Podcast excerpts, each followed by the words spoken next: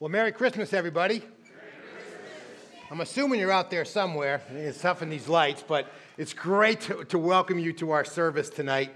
You know, um, you're probably getting tired of me saying this, but I became a grandfather this year for the, for the first time. And so this is my, my first Christmas as a grandfather. And I've, I've learned a couple of things. In fact, my granddaughter is here tonight in uh, the back. So if you hear a baby crying, it's probably my, mine. Actually, she's really sweet disposition, so she doesn't cry much. But I've learned a couple of things related to this. One, six month olds are not a lot of fun to shop for for Christmas. You know, you walk through the aisles and you think, man, they're going to be a lot more fun to shop for when they're four and five. You know, they make like these battery operated machines that they can sit in. that look like Mack trucks and they just, they, they just are a whole lot cooler than a new bib or a cute outfit, I gotta tell you. You know, because there's not a whole lot you, you can buy for for a six month old. The other thing that's really struck me is that the account of the birth of Jesus is very much at home in the 21st century. You know, um, not only what God did, but how he did it. Because if you haven't noticed, the gospel account is full of one reveal story after another. Let me tell you a little bit my, about my journey of becoming a grandfather. The first reveal party that we had was in was Thanksgiving of 2020. Uh, my son and daughter-in-law came to our house for, for Thanksgiving. Actually, her parents came with them. And when they showed up, the dog was wearing a scarf. And the very last one to notice that the scarf said big sister was me. All right? So they're all standing around the kitchen and they're giddy and doing all this stuff. And I'm like, what is going on? And, and, and my son says, Dad, read the scarf. Oh, you know, but the big reveal moment. I got to tell you, the, the second one, and probably really the, one of the sweetest ones, was when they revealed whether they were having a boy or a girl. You know, this is the, the era of COVID, right? So many expectant moms have had to go to the doctor by themselves, and that was true as well for our daughter in law. And so they wanted to know what the gender of the child was going to be, but, but she didn't want to know before him. And so they decided to make it that they would, we would all find out together them, us, and her parents as well. So when she went to the doctor that day and they were able to determine the gender of the child, she asked the technician to put um, the, the gender in an envelope and seal it. So then she took the envelope and she went to a local bakery. She said, I want you to make a cake. I want it to be a two layer cake. So the outside was frosting. It's weird that I remember the cake, right? But the outside was white frosting, right? You know, et cetera. And she said, if so if it's a boy, I want you to put blue filling between the two layers. And if it's a girl, I want you to put pink filling between the two layers. And so we all got together for lunch on a Saturday. We had a great meal together. Of course, we are kind of anxious for dessert, if you will. And the time came, and, and out come the cake. And, and I can remember her mom in particular was watching the knife come out of the first cut, you know, and, and, and it was pink. And so we had a baby girl. And the, the, the which it's sweet moment. And then, of course, the third reveal was on July the 4th, the day after she was born where we got to walk in to the maternity room where our daughter in law was with our granddaughter, Reagan. And our son was guiding us in. He had to meet us outside and kind of walk us through all the protocols of getting into a hospital during COVID. And we got to see into whole for the very first time our granddaughter, Reagan. Lots of reveal parties. They're experiences that I'll never forget. But when you think about the Christmas story, it's full of reveal stories. We've read about three of those tonight, correct? We read about the one where the angel shows up and reveals to Mary what's going to happen. She doesn't understand how it can happen. She doesn't even necessarily understand why it's going to happen. But she, it is revealed to her what God is going to do. And she answers with that tremendous line Let it be done to me as the Lord's servant. That's one reveal party, if you will. Then there's the one to Joseph. Joseph doesn't really know what's going on. He doesn't really want to hurt or whatever. And he has a he has a revelation, if you will, a reveal party in the midst of a dream where an angel speaks to him. He says, Don't be afraid. Don't be afraid to take Mary as your wife, because what is conceived in her is of the Holy Spirit. And she's going to give birth to a son, and you are to name him Jesus, because he will be he will save his people from their sins. Second reveal party, right? Then the shepherds. Shepherds are out on their hillside, right? They're watching their flocks. It's a normal night. And then all of a sudden, a re- reveal party breaks out as the sky fills with angelic beings who are singing hosts about peace on earth and goodwill to men. And, and they're told about a child that's been born, that's in the city of David. And they are told that he is going to be a savior who is Christ the Lord.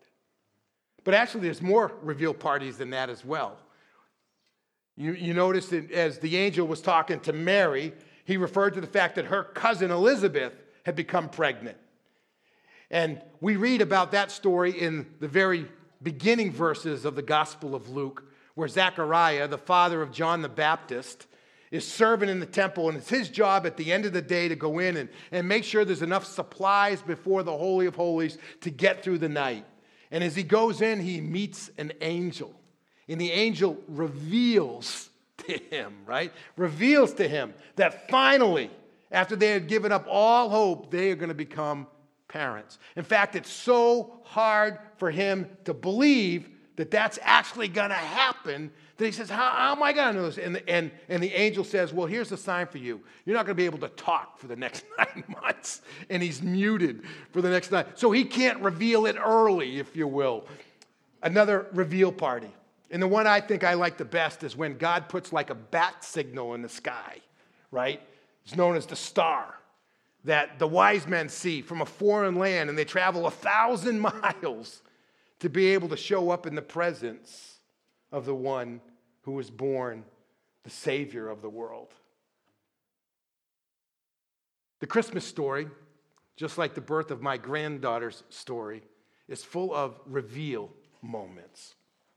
And I believe God wanted us to see something very clearly. The reason why he had not one, not two, not three, but four or five reveal stories. In fact, when you read through the Gospel of Luke, when, when, when the angel is speaking to Zechariah, he tells him that the job of his son, whom we know as John the Baptist, is that when Jesus gets ready to start his public ministry, he's going to be the one out in front preparing the way. He's going to be yelling to everybody, pay attention. He's going to be the forerunner or the revealer that the ministry of the Savior is ready to get started. It's full of reveal parties. And the reason why is because God wants to make sure that we don't miss the point. And here's the point reason why God revealed it not once, not twice, not three times, not four times, but five times and more, depending upon how you want to count it. He wanted to make sure that we would see crystal clear that there's a Savior available to every single one of us. He wanted us to make sure that we didn't miss the point. And so, over and over again, he makes it clear that there, he, you will name him Jesus because he will save his people from their sins. Today, for you, born in the city of David, is a Savior who is Christ the Lord. He wanted to make it crystal clear. Why? Because every single one of us needs a Savior. It's a message that's relevant to every single one of us. Why do I say that?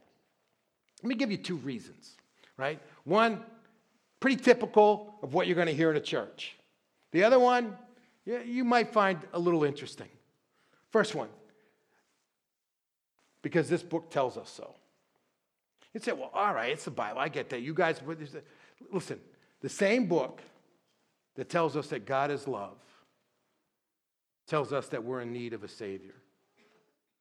The same book that tells us that we are made in God's image, and that's why we have value, that's why we have worth, that's why we have dignity and, and, and our lives are sacred. The very Bible that tells us that we are made in God's image, and with that we have this incredible worth because we are made in the image of God, tells us we need a Savior. The same Bible that tells us that, that all things, all good things come from above, tells us we need a Savior. Over and over again, the same word that we build some of our, our lives on, some of the greatest promises and truths of God that really are the foundations of our culture, even. The same book tells us that we need a Savior. It puts it this way for all of sin and fall short of the glory of God.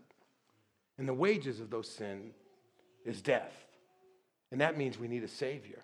We need somebody to rescue us. Gratefully, all things are impossible all, th- all things are possible with God, and we have a Savior. But he, here's, here's the second reason I'd give you as to why we need a Savior. Is because I think God's standards are higher than an auto manufacturer's. Let me say that over again, right? I believe God's standards are actually higher than an auto manufacturer. Let me unpack that just a little bit. Maybe you'll remember this, maybe you won't. Who knows?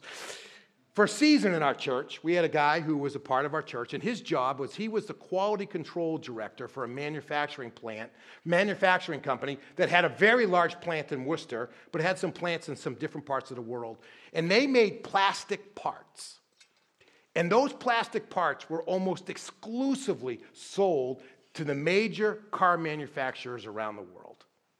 So I was having breakfast with him one morning, and we were talking a little bit about what he does and this and that. And I said, "Well, well, well, what is that really like?" You know? And he said to me, "I said, well, you know," he said, "Well, this is the standard that the auto manufacturers give to us.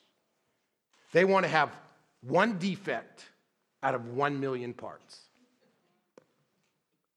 Right? Because the manufacturers say to them, there are two things that people always want to work their cars and their refrigerators right? And so, you, you, what you're going to buy? So, so before anybody shells out anywhere between 25 grand and 125 grand for a new car, they want to make sure that their car is going to run. So the standard of the manufacturers is that you can only have, they want to have less than one defective part out of one million that their people provide, that their manufacturers provide. That's pretty high standards. God's standards are actually higher. He wants to have zero defects out of a million. Why? Because He's perfect. Heaven's perfect, and heaven's forever. And He doesn't want to let you in if He doesn't want to put up with you forever, right? And so I think about it this way I did a little math. One million seconds adds up to 11 and a half days. So you, when you think about our need for a Savior, think about it this way. From now until noontime on January 5th, right? From now until you can't have one moment where you're just off key a little bit. You can't be impatient or angry like Tom was talking about just a moment ago. Some of you are going to make calls to family on Christmas Day, and you're going to be tempted to roll your eyes at some of the things your, your family said. Uh uh, that's it. You blew it. One of those, one of those one million seconds, you blew it. One need that you walk by and don't address in the list. Just one thought that's selfish or uncaring or unkind, and the list goes on. You, you get the idea. It's, it's impossible for us to do. And, and that's, just for the, that's just for one million seconds. Just think about what it would be like to do it for the lifetime of a car. I mean, you're not going to buy a car just to get through 11 and a half days. Most of us want to buy a car and hopefully it'll last 11 and a half years. Right? And God's standards are just a little bit higher than an auto manufacturer's. And because of that, we need a Savior. And so God had not one, not two, not three, not four, but five reveal parties in the Christmas story so that you and I would know that there's a Savior available to us. The real thing for us is whether or not he's our Savior or just the Savior. You know, we've been doing a series here at Hope Chapel that we're concluding tonight called Christmas Treasured. And you read in the Gospel of Luke just a moment ago, as, as Scott was reading for us, that as the shepherds left, the scripture tells us that Mary treasured all these things in her heart and was meditating upon them. And here's what I'd love for you to treasure about the fact that there's a Savior available for you and I. First of all, God hasn't given us a religion. God has granted us the possibility of having a personal relationship with Him. Tom talked all about that. It's not about having a religion where we do certain things, but it's about having a relationship. It's not about celebrating an historical experience, but it's, it's about celebrating a personal experience because he's become our Savior. You see, you know, j- j- just to kind of pull the images together, we, we, can, we can see the star in the sky the divine bat signal that calls us, right? We can, we can listen to the heavenly host sing to us as we're sitting around the fire pit at night, right? We can hear all that stuff, but unless we actually walk into the room, like I walked into the room and picked up my granddaughter, we really miss out on the greatest treasure of Christmas, which is Jesus being our Savior. And I'd love to continue in that, condition, that, that tradition of, the, of Christmas, of being a part of God's announcing, of revealing that He has a Savior for you and for me. And you can enter into that relationship by just simply admitting that you need a Savior. That just maybe out of a few of those one million seconds, you just didn't quite make it and you need forgiveness and believe that Jesus is that Savior and commit your life to walking with Him. And then you'll have the greatest treasure of all. You'll have a Savior that's yours. Let's pray together.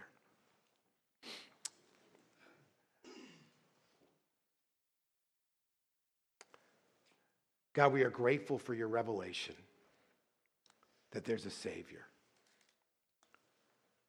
And we celebrate that it's possible for us to have a relationship with that Savior.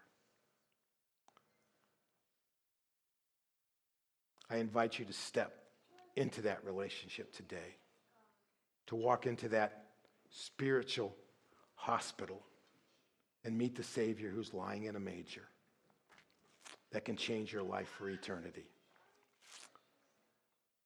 God, do what only you can do in us. And thank you for the treasure of not a new religion, but of a brand new relationship with you that lasts for eternity. And we, and we offer this prayer in the name of the one who came and lived and died and was resurrected and ascended as our Savior, Jesus Christ. Amen. Amen.